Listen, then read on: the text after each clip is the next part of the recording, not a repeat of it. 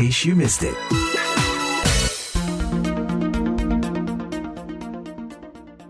Indonesia menjadi tuan rumah penyelenggaraan Piala Dunia usia 17 yang diselenggarakan oleh Federasi Sepak Bola Dunia FIFA.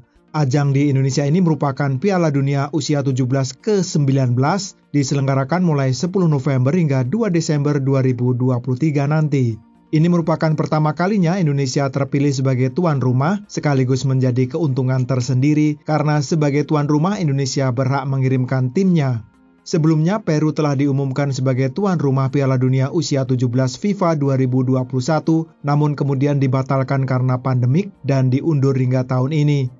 Sayang ketika waktunya tiba, Peru justru tidak mampu menjadi penyelenggara dan hak itu kemudian diberikan kepada Indonesia pada 23 Juni 2023.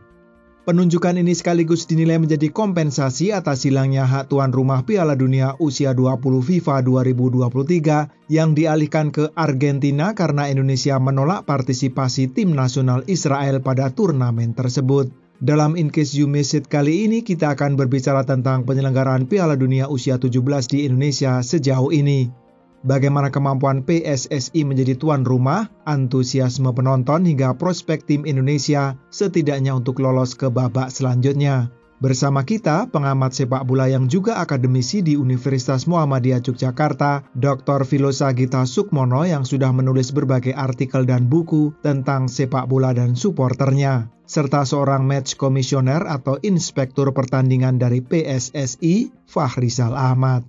Oke Mas Filosa dan Mas Farizal, kebetulan kita ini bukan kebetulan ya, memang Indonesia ditunjuk sebagai tuan rumah Piala Dunia usia 17. Kalau kita agak ke belakang sedikit, melihat sejarah bagaimana kita akhirnya jadi ikut terlibat di dalamnya, ini keberuntungan atau memang tiba-tiba jatuh dari langit? Menurut Mas Farizal dulu nih. Kalau secara tim keberuntungan ya, karena U17 sudah berpartisipasi di U17 ini memang sebuah keberuntungan karena memang kalau kita memakai jalur seperti biasa kita nggak lolos. Sedangkan kita ikut Piala Asia. Piala Asia ini kan sebenarnya tiket untuk masuk Piala Dunia U17 minimal sekarang semifinal atau juara 1, 2, 3, 4 kan tiket di situ. Nah Indonesia di kualifikasi Piala Asia saja Indonesia tidak lolos. Artinya kan secara tim sebenarnya ya sangat beruntung ketika di kualifikasi saja tidak lolos, tiba-tiba Indonesia ditunjuk sebagai tuan rumah dan mendapat satu tiket untuk ke ya, sebuah sebuah keberuntungan karena kalau lewat jalur prosedural mengikuti Piala Dunia kita jauh sebenarnya ketika di kualifikasi saja tidak lolos. Itu Begitu ya Mas Wilson. Keikutsertaan timnas U17 ini ya dalam konteks Iya. Ikut dalam konteksnya ini keberuntungan, keberuntungan bagi kita atau bagaimana? Oke, baik. Jadi ya, yang pertama keberuntungan. Timnas ini memang keberuntungan. Nah, yang kedua mungkin ini juga harus kita maknai bahwa ini adalah keberhasilan komunikasi politik gitu ya, dalam tanda kutip ya. Komunikasi politik dari uh, petinggi-petinggi di PSSI yang Uh, bisa menghadirkan Piala Dunia dan memberikan kesempatan untuk timnas ikut serta dalam event besar ini. Jadi ketika kita bicara ikut sertaan timnas U17 dalam Piala Dunia, jadi ada dua aspek. Dan aspek pertama adalah aspek dalam konteks keberuntungan ketika kita mendapatkan jatah tuan rumah dan kita akhirnya merasakan suasana dan dinamika maupun atmosfer Piala Dunia. Yang kedua adalah bahwa keberuntungan ini tidak hadir begitu saja karena ada turut serta komunikasi politik dalam tanda kutip ya tokoh-tokoh atau petinggi-petinggi PSSI sehingga bisa menghadirkan dan memberikan kesempatan kepada anak-anak kita untuk merasakan atmosfer Piala Dunia.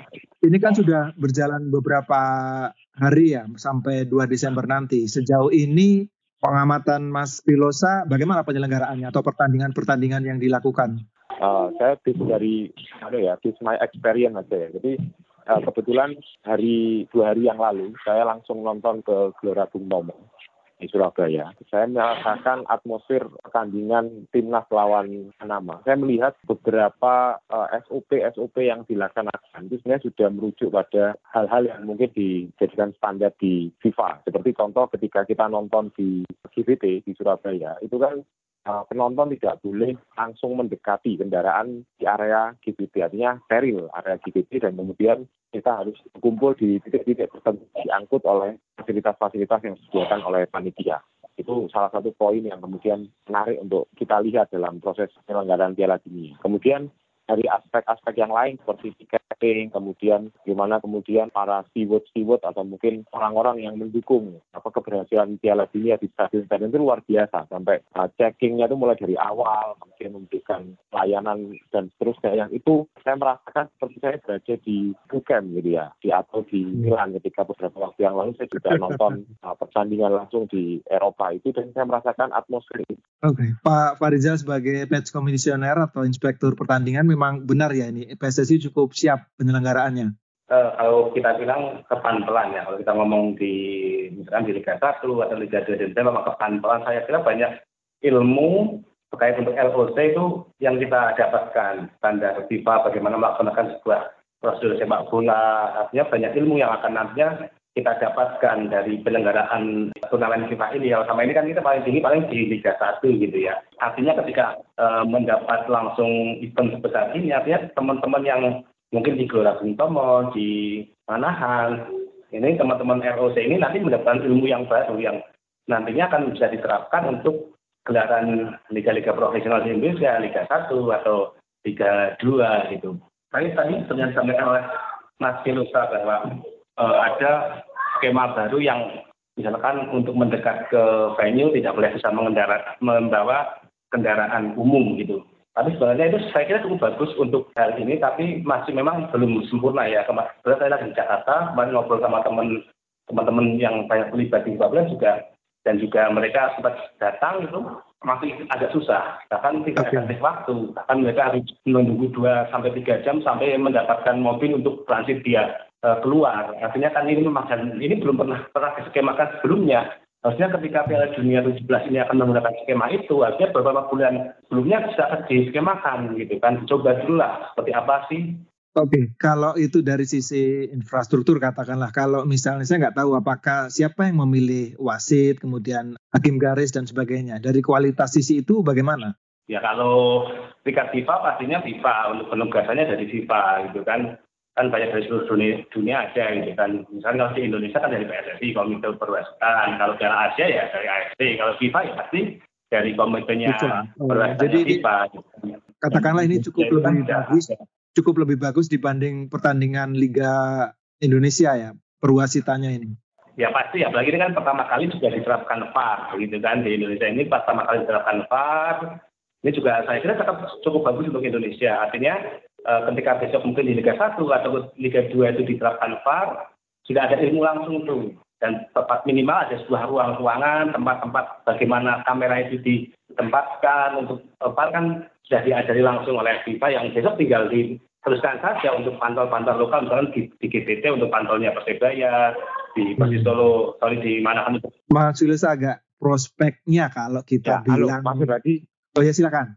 Menambahkan sedikit menambahkan sedikit yang tadi ya memang betul. Jadi memang uh, cara prosedural tadi itu sudah sudah bagus saya bilang ketika uh, penonton tidak mendekati lapangan. Tapi memang prakteknya pada kenyataannya memang armada yang digunakan untuk antar jemput penonton dari uh, stadion ke titik-titik apa steril yang ada disiapkan oleh panitia itu memang sepertinya kurang uh, mumpuni ya. Karena uh, pengalaman ketika lawan Ekuador itu uh, penonton dari sampai jam setengah satu malam. Misalnya ada info dari supporter yang nonton di lawan Ekuador. Kemudian ketika lawan Panama juga cukup berhenti-hentikan ya ketika kita mau masuk ke meskipun secara prosedural saya pikir bagus. Sejauh ini cukup bagus ya sudah pengalaman nonton timnas uh, dukungan dari supporter kita uh, cukup bagus untuk level U17 ya. Untuk level U17 hmm. saya pikir cukup cukup bagus ya. untuk level yeah. U17. Penonton ada tapi tidak penuh. Tapi saya membayangkan kalau penuh itu kayaknya juga sistem yang tadi saya ceritakan itu perlu penambahan armada. Okay. Karena bagi yang nonton kemarin itu ada ibu hamil, ada yang bawa anak kecil gitu ya. Artinya itu juga uh, pengalaman pikir perlu ada nanti lebih detail. Artinya ada mungkin klasifikasi yang mana yang umum, mana yang ada yang ibu hamil atau perempuan atau yang lain pendek saja Mas Filusa. Kalau begitu meskipun tidak penuh tadi uh, supporter kita ya, uh, sejauh mana mereka bisa mendorong atau ikut mendukung prestasi U17 kita meskipun kalau kita balik ke awal tadi ini tidak murni karena prestasi kita bisa lolos ke Piala Dunia U17 ini. Oke, ini dari konteks anu ya penonton yang hadir di lapangan. Penonton ya, supporter kita kan kita kenal mereka uh, militan ya. Oke, oke ya. Nah, saya akan menjawab dalam sini ya, dua sisi ya Pak Lurah. Yang pertama, ketika kita bicara suasana penonton di dalam stadion, seperti yang saya rasakan kemarin, itu saya pikir cukup membantu. Kenapa? Nah, bagaimana kemudian ketika kemarin kita tertinggal satu kosong, itu penonton kemudian fokus tidak yang kutip tidak terlalu menyalahkan pemain, tapi justru memberikan tekanan kepada pemain lawan.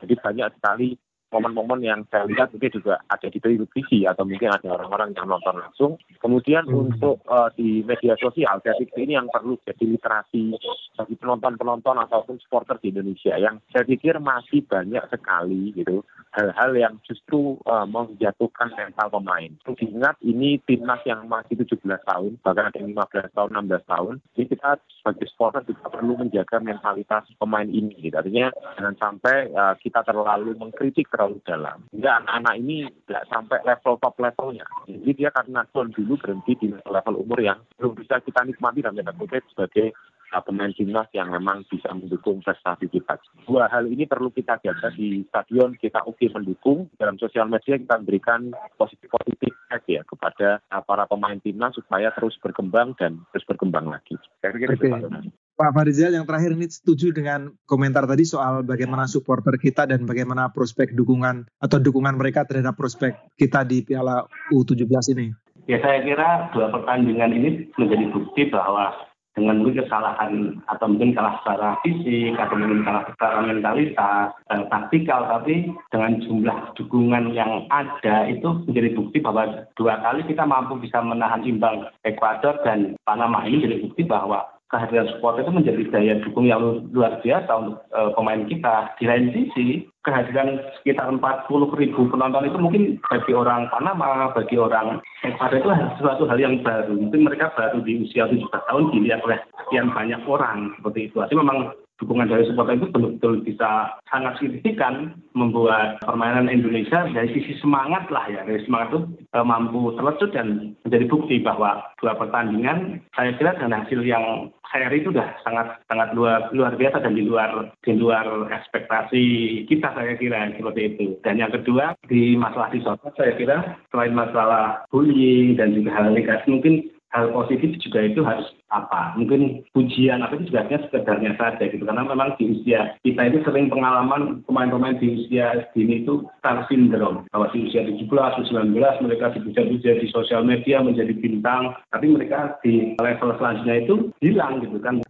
Baik, Pak Filosa, Pak Farizal, terima kasih sekali waktunya. Masih panjang ya, ini masih sekitar uh, dua minggu. Kita semoga paling nggak lolos fase grup ya Indonesia. Oke, okay. kita berharap okay. ya besok lawan Maroko menang juga. Oke, okay. saya kira harapannya sama dengan seluruh orang Indonesia ya. Terima kasih sekali Pak Filosa, Pak Farizal atas waktunya. Selamat menonton sisa pertandingan selanjutnya. Terima kasih.